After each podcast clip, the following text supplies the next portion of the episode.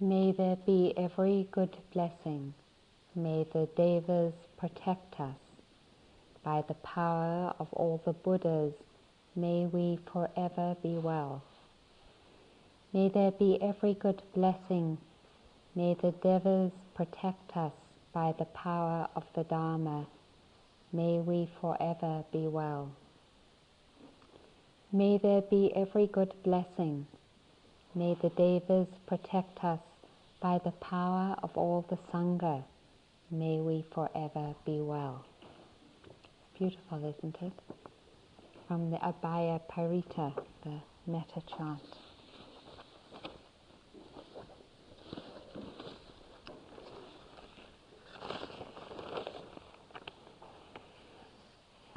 These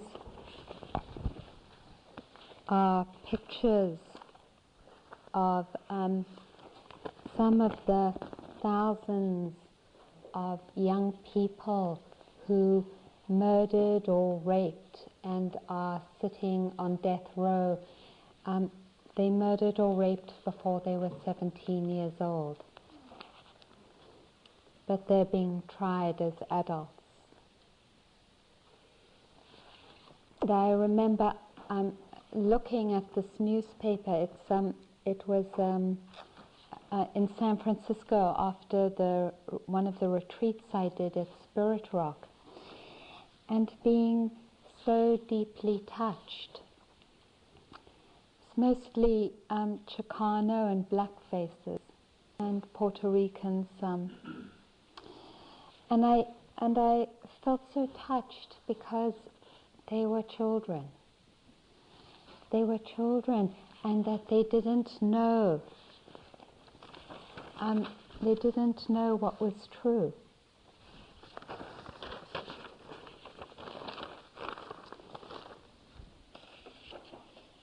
No, no different in a way, no different in a way from us, beings who um, were driving in the dark, and we often are driving in the dark without headlights, unable to see our way. And often we ask ourselves, and many people have been asking the same questions for um, thousands of years, and they ask the, um, the Buddha that question what, well, what is true? How do I know what's true? And um, what is there to tell us?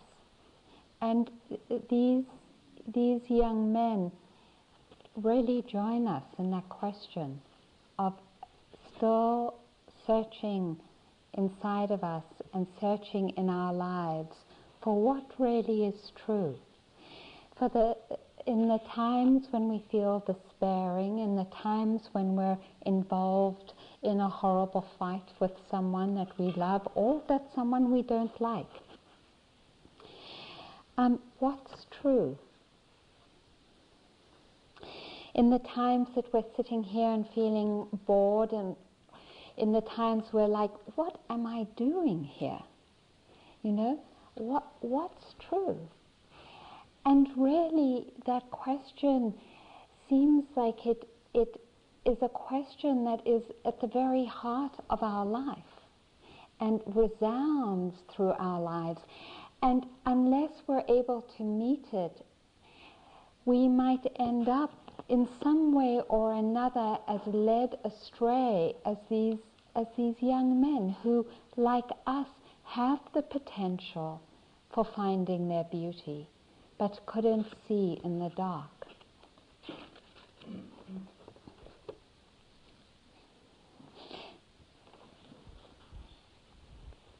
Some of you have heard this before.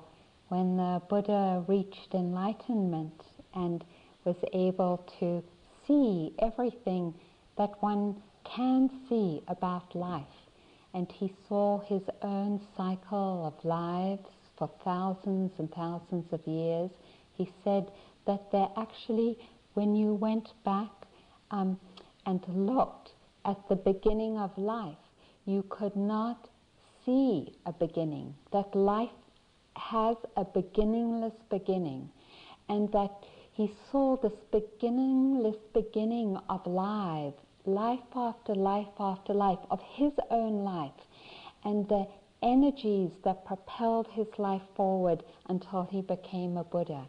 And then his mind was so perceptive and so psychic. He looked at all lives and he looked at all people who have born and died and born and died. And he saw the nature of karma and what not seeing the truth means and how not seeing the truth brings suffering. And you know what he decided to do? He decided to just go into the forest and practice because it was kind of overwhelming.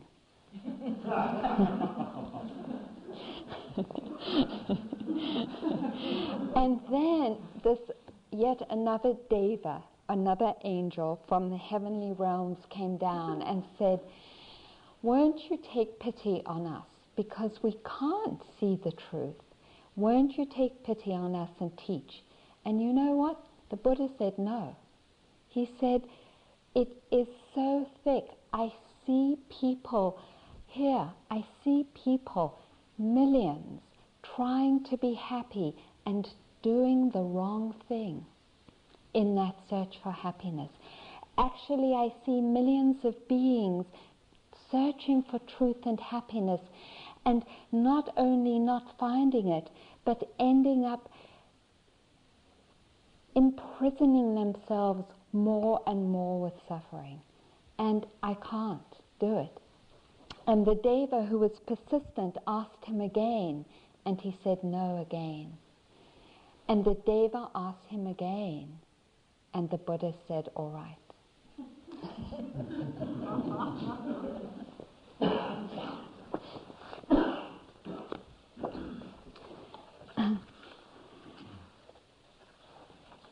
so, what do we see? What do we see when we start when we start to cultivate mindfulness?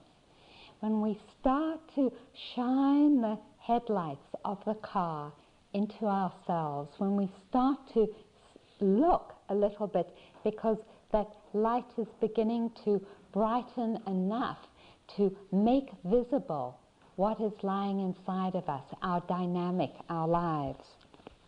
And the Buddha said that we see in the beginning, we see three forces very particularly.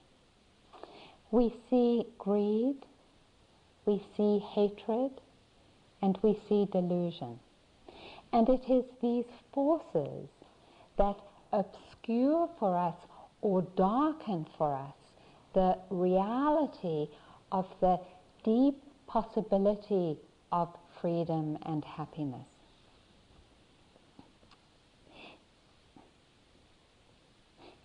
They're, they're, um, they're like, um,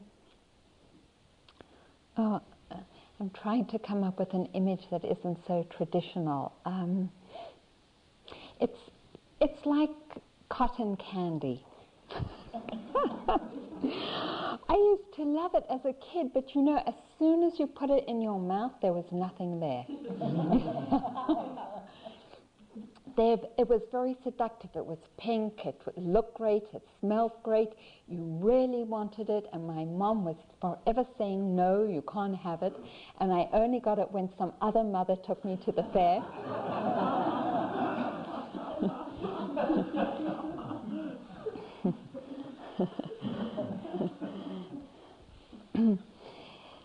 so these forces seduce us, these forces seduce us into, um, into actions that end up really hurting us. The Buddha said that each one of us here has, from habit over the many, many um, hours we've lived, if you don't believe in karma, and if you do believe in karma, over the many, many lifetimes we've lived, that each one of us has actually a particular personality expression of one of these forces in particular or as predominant. So he said that each one of us is either a greedy type, a hating type, or a deluded type. it's great. it's great because here's what's beautiful about exploring this as a personality type. Often, for example, um, my partner and I go and, and see movies. I love seeing movies, you know, and I'll come out and I'll say, God, that was awful, man. Can you believe this character said this? And I can't believe the director ended the movie like that. I'm like constantly criticizing the movie. And I think what I'm seeing is really true, you know? But actually, what I'm seeing is through the eyes of an aversive personality. and even though what I think is true, what aversion does is to distort reality by seeing and seeking out the negative aspects of experience and highlighting them beyond what that situation really is. So that actually I'm not only seeking out the negative, no, I, I vow I'm not. but nevertheless, this pattern establishes itself where I just see. It's like my eyes just pick out this is wrong, this is wrong, this is wrong, and this is wrong. And I don't see very easily the positive qualities. And so the result is I don't really like a lot of things.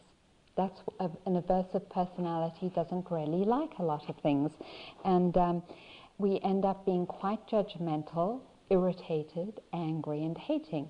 That's our predominant expression.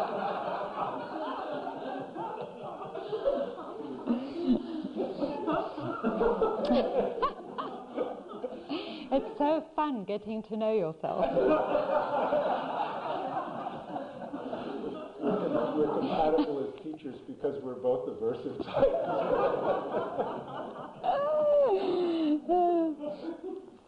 so, um, aversive types, the, the, uh, um, the Visuddhimagga, which is one of the um, honored texts of explanation of the Buddhist teaching, uses um, these are these are traditional descriptions, but um, it's kind of fun. It's kind of fun actually to hear them. It says um, the the character of, of aversion has the characteristic of savageness, like a provoked snake. Its function is to spread like a drop of poison, or its function is to burn up its own support like a forest fire. It is manifested as persecuting like an enemy that has got his chance. Its proximate cause is the grounds of annoyance, that is, unpleasant conditions. So when unpleasant conditions come up, then, and it's a vicious cycle because that's what you see, is the unpleasant aspects of things, then, then the, the aversion or the hating arises. And it should be regarded like stale urine mixed with poison. So, yeah, they rarely get into similes. So, um, so aversion, I started with aversion because I'm aversive. Um, greed, what is greed? This is how they describe greed. It is described as having the characteristic of grasping an object. Its function is sticking, like putting meat in a hot frying pan. It is manifested as not giving up the fast dye bound to cloth.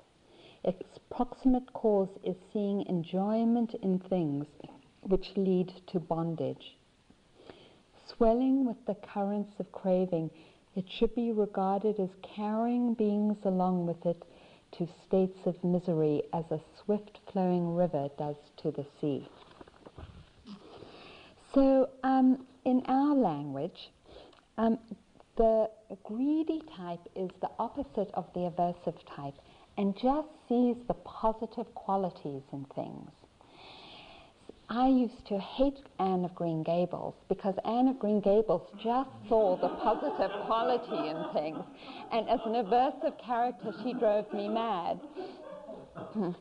so you, you don't just see the positive qualities in things, you ignore the reality of the situation and, and the unpleasant um, qualities of things, and you actually see more positive qualities than the situation deserves.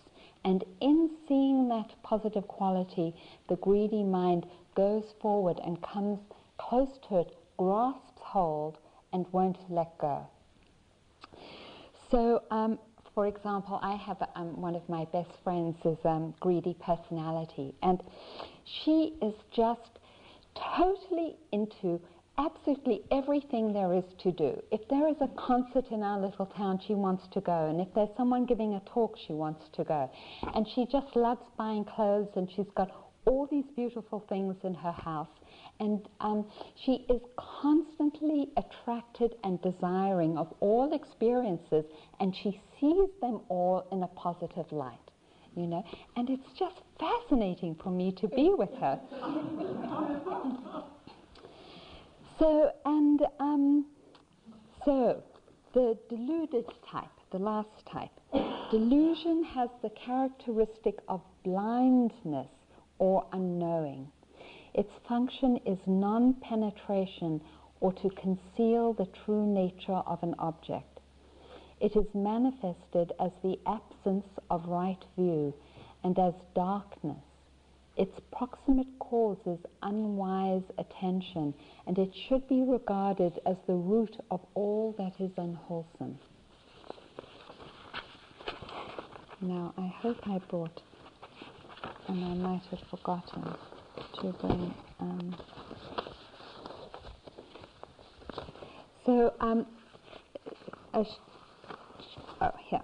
So, I want to read you a story of a deluded type. And this is from Sharon Salzberg.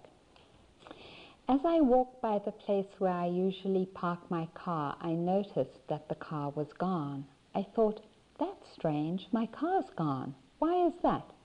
The night before I'd gone to Cambridge to give a talk, and when I came back, there was almost no gas in the car. So, not yet quite awake, I confusedly thought, well, maybe someone took it to put gas in it.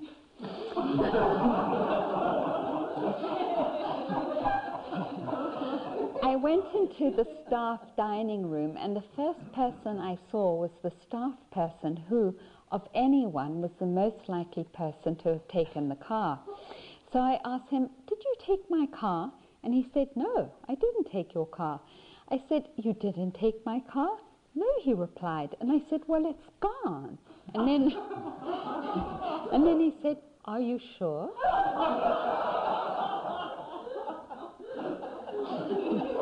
Well, a car is quite a large object. So I said, it really seemed to be gone. it looked altogether gone. But right away I started to doubt myself. I thought maybe it was there and I just walked by it and didn't notice it. then a friend who had overheard this exchange said, You know, you probably just lent it to somebody and you forgot. And I said, Of course I probably forgot. Then I thought, Who could I have lent it to? I couldn't think of anybody. So I spent much of the morning wondering what had happened to my car. when I went to lunch, another friend walked in and I asked her, Did you take my car? and she said, No, I didn't take your car. Just then, Joseph walked by and said, Oh, I know what happened to your car. I asked, What happened to my car? He said that he had lent the car to someone who needed it urgently.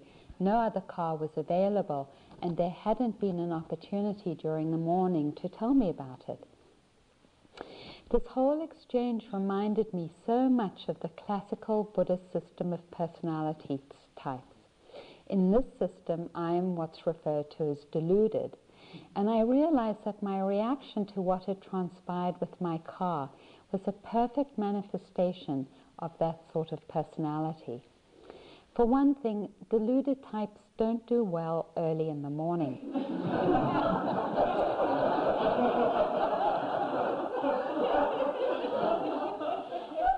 so I got very perplexed. Deluded types tend to lose confidence in their own perception and thus go spiraling in confusion with feelings of bewilderment and uncertainty. That is just what I had done with the missing car.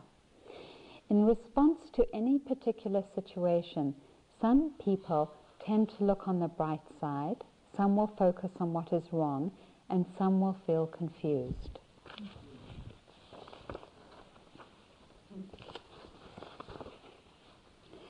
So, um, so then the Visuddhimagga goes into some more detailed description, and I just thought I would read a little bit of the different of these different types.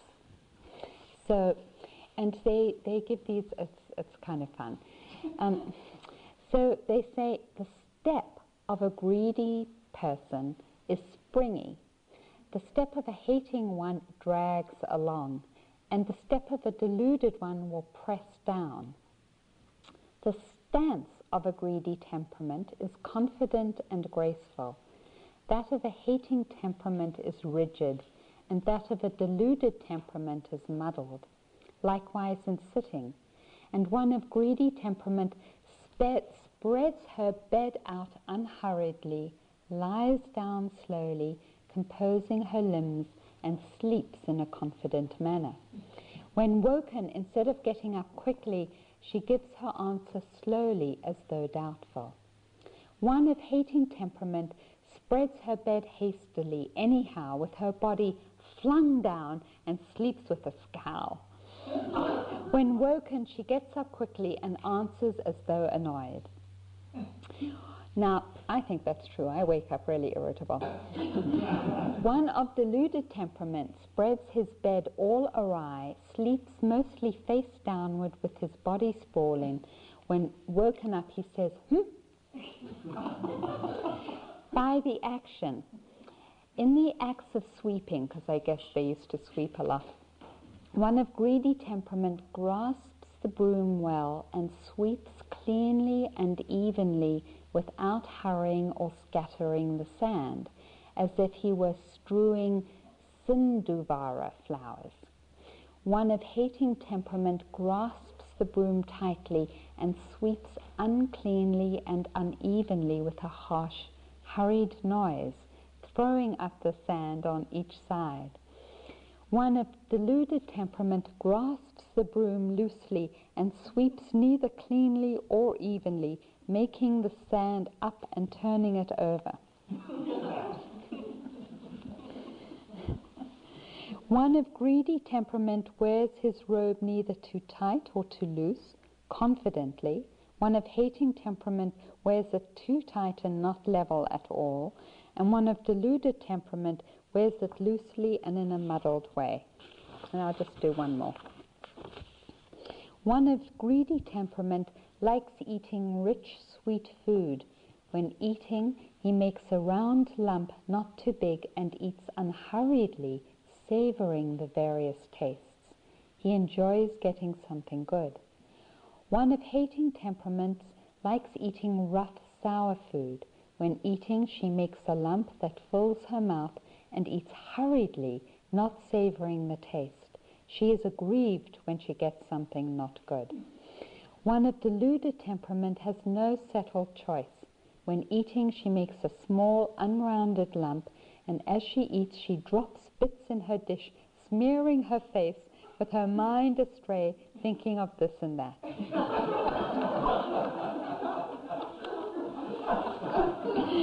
it's so funny, isn't it?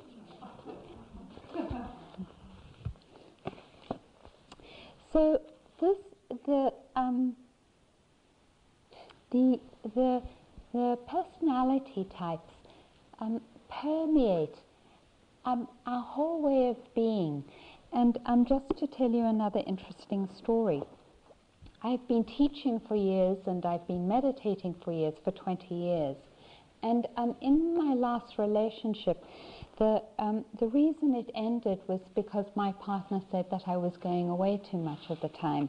I had gone to a three month retreat. I had gone, um, um, I was training with my teacher, so I was teaching with her, and I was away a lot. And when she challenged me, um, it just felt totally justifiable to me to say, well, I know what I'm doing is right, and what I'm doing is um, totally beneficial, and if you can't support me, then, you know, we, we can't dance together.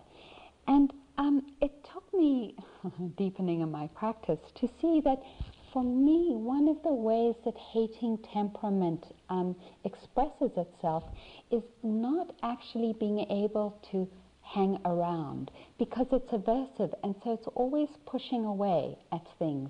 And that in a very subtle way, one of the challenges of um, that I'm faced in my intimate relationship is actually staying present and not just striking away and creating distance between myself and all the things around me because pushing away is the expression of a deluded person, I mean of an, of an aversive personality. So the way, now it's different for, I'm, I do not think that's tr- necessarily true for all of us, but the way that we can come to know these personality traits it actually um, expresses itself or can express itself in all aspects of our relationship and it becomes um, very subtle. And so, what's, what's um, beautiful about starting to investigate ourselves as a personality type is that we start to be able to see that repetitive pattern of our mind and the way that it will take particular stories, like I'm a teacher, of course I have to go away as, as often as I do, and use it to rationalize the, uh, the deluded motion that's present as an aversive um, personality. Um, um, uh, one of the challenges that my uh, that my friend that my friend um, who's greedy is now she's not present a lot in her relationship. Her partner has the same um, challenge as my partner, but for her it's because she is so attracted to wanting to do all these things all the time. She is so caught by this and this and this that she ends up not being able to spend that much time with her partner. So it's the same challenge in terms of intimacy, but the expression of us of it is held by our particular temperament. So um, now it would be that I, I, I could talk about um, um, um, the deluded personality because my partner's um, deluded, but then recently she said, Don't you go talking about me in your Dharma talks.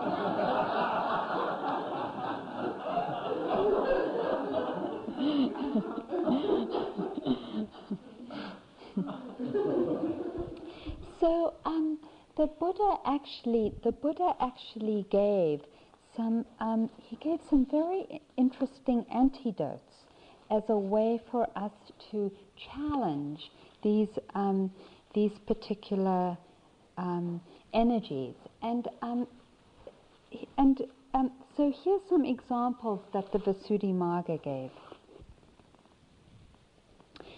For greedy types, the suitable lodging for a greedy type who is on this path is to um, live in a house with an unwashed sill dilapidated, spattered with dirt, full of bats, bleak, surroundings where the bed and chair are filled with bugs. The, the clothes should have torn off edges with threads hanging down, harsh to the touch, soiled and heavy and hard to wear. The, the bowl or utensil should be disfigured heavy and misshapen. Food should be gruel and rice, but served casually as if putting a cow in a pen. the right kind of rice should be poor, broken rice with stale buttermilk. Um, so, um,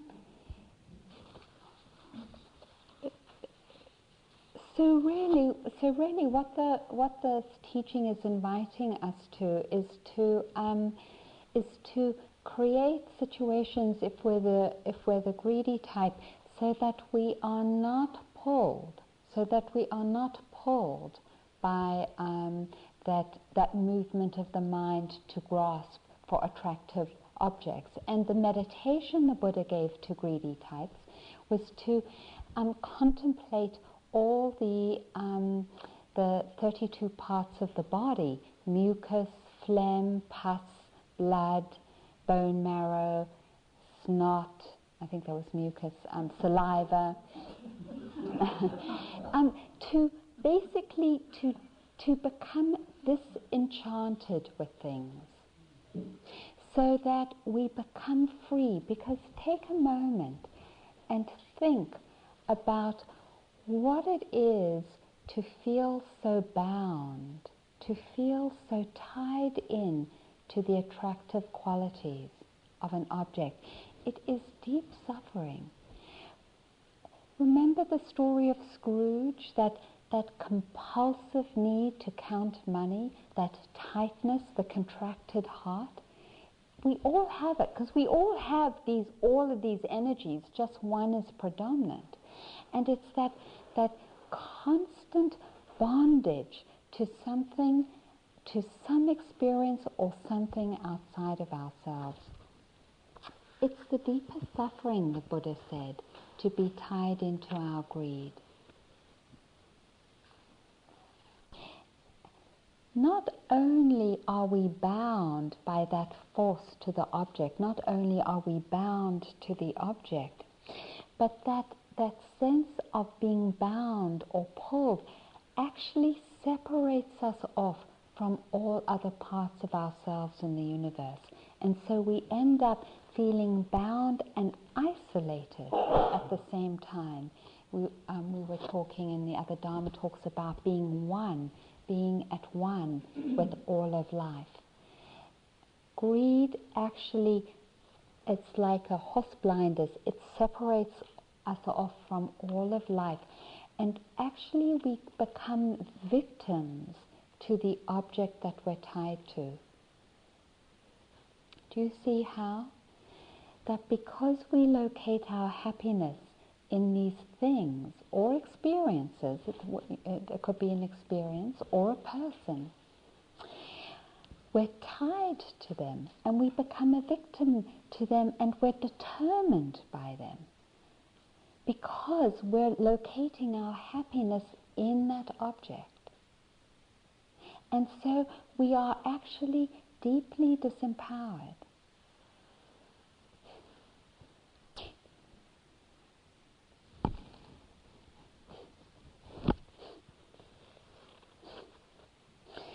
So, greed, hatred is that is the constant movement of pushing away. It is also isolating. It is um, it is a, a, contraction of the heart and mind that cannot feel the connection to all other things because it is in the state of aversion and contraction. And delusion is that place of not knowing, of being foggy, of being unclear, of being bored, of sort of that that that that lack of energy and lack of direction where you just feel you're sort of floating and pushed by the currents of your friends, by what's happening around you, by it's as though you were a boat in the ocean and you were rudderless. And we've all experienced that too.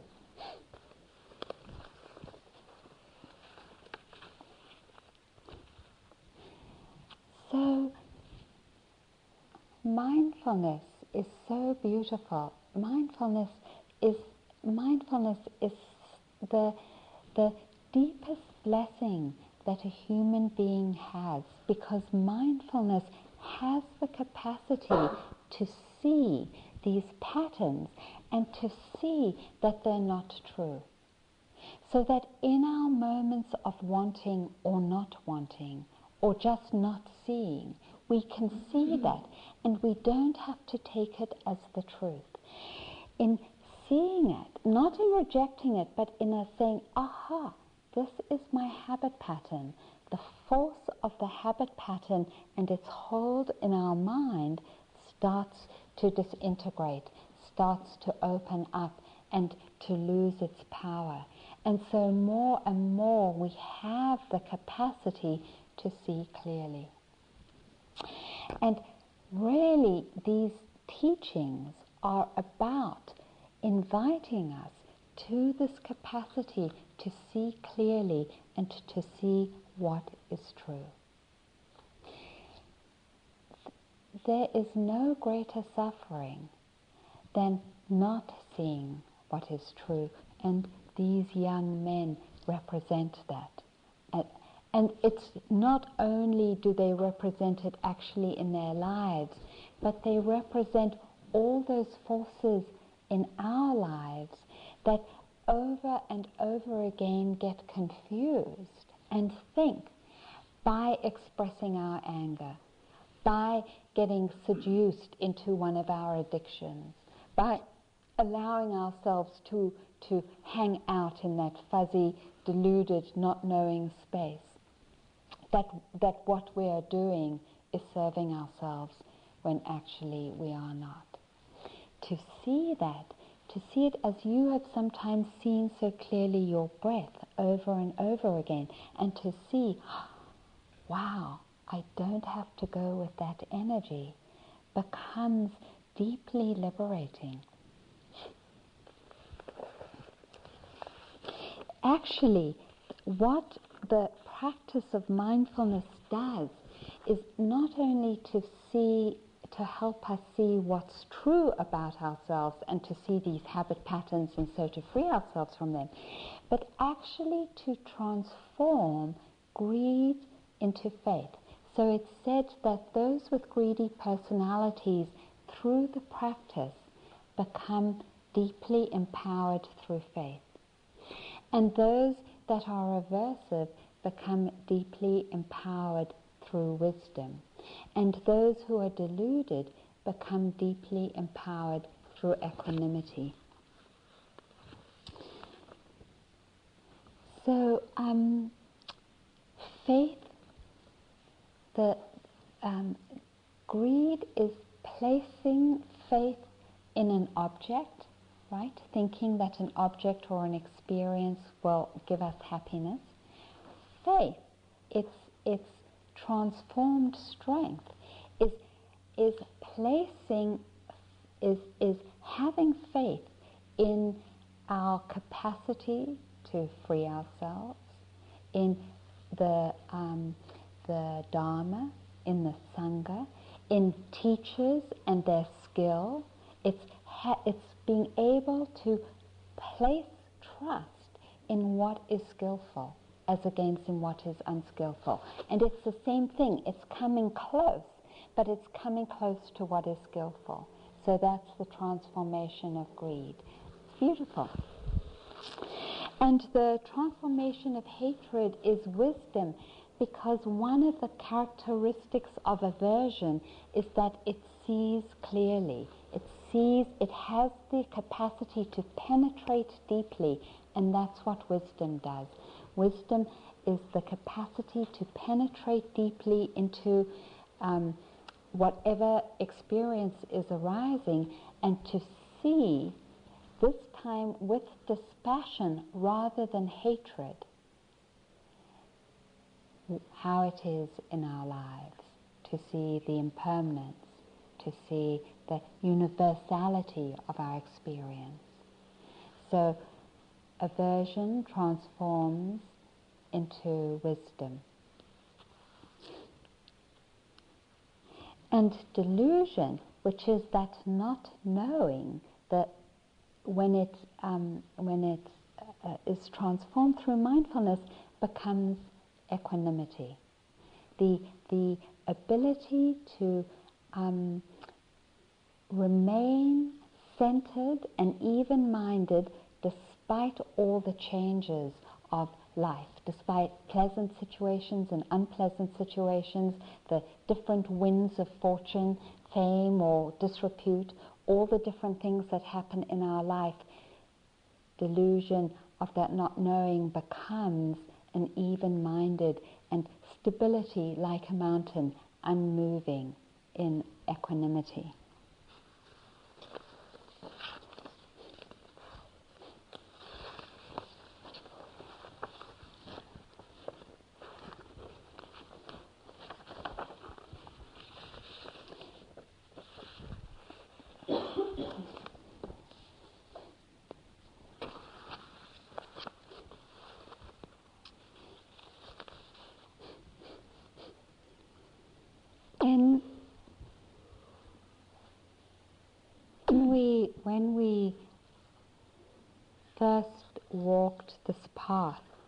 There was some part of us that knew that we were more than just our personality types. This is what Oprah Winfrey says about her role in um, playing Sethe in um, the movie that she just made. I had to think about what it took to be Sethe, and I came out of it with the greatest sense of pride pride I never even imagined. What would it take to live on a plantation where you can't read? The newspapers around you don't tell you anything about you. You don't see anything, hear anything, or know anything that says your life has any value. Nothing. Not a poem, not a book, not a song. And the songs that exist are about God just let me get through. We can make it over. Hold on to God's unchanging hand. That's what gospel came out of. The need for something to hold on to, a belief that something is bigger than yourself. So, what would it take to have the kind of spirit and will to say, I am better than this? I don't know if I would have had that, the will to take my children and to run and not know where I'm going. To say, I'm going to go north, but which way is that? Freedom is north. Which way is that? I don't know how long it's going to take me to get there, and I don't have shoes to run or food or know whether there will be water along the way, but I know I'm better than this.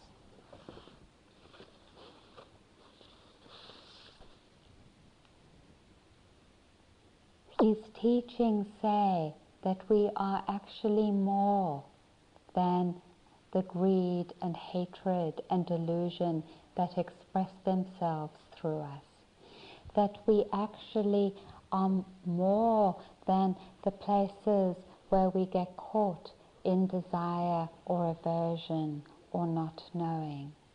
That we actually have lying within us the potential, the the muscle that just needs to be worked and practiced that allows us to see clearly and it is mindfulness that we're that we're practicing this muscle that lies inside of our hearts and minds that can see that not only are we more than this, not only actually are we God or Goddess or universal, we are infinite in our capacity to live in a deep connection with love and with ourselves. And that what that's asking of us is this very tedious, very tedious work in a way, but actually it's quite beautiful too, of over and over again saying, ah, come back to my breath. Oh, come back to my step. Oh, come back. What am I seeing?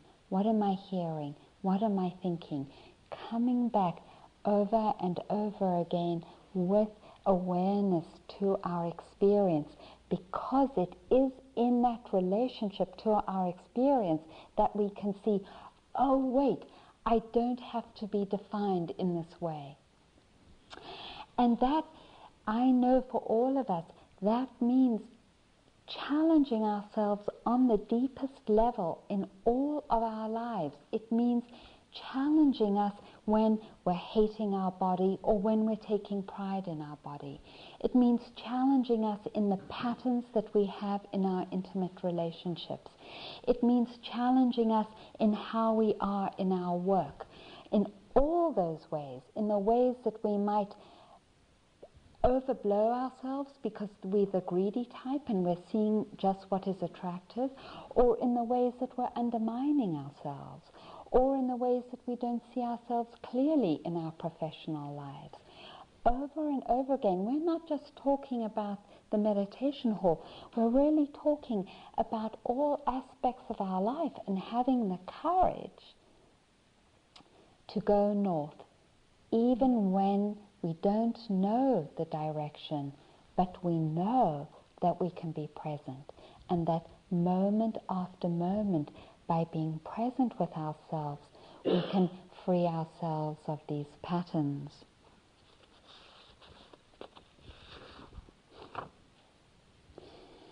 And I thought over again my small adventures as with a shore wind I drifted out in my kayak.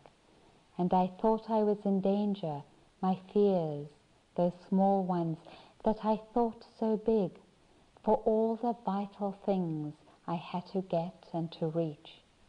And yet, there is only one great thing, the only thing, to live, to see in huts and on journeys, the great day that dawns and the light that fills the world. So let's sit for a moment.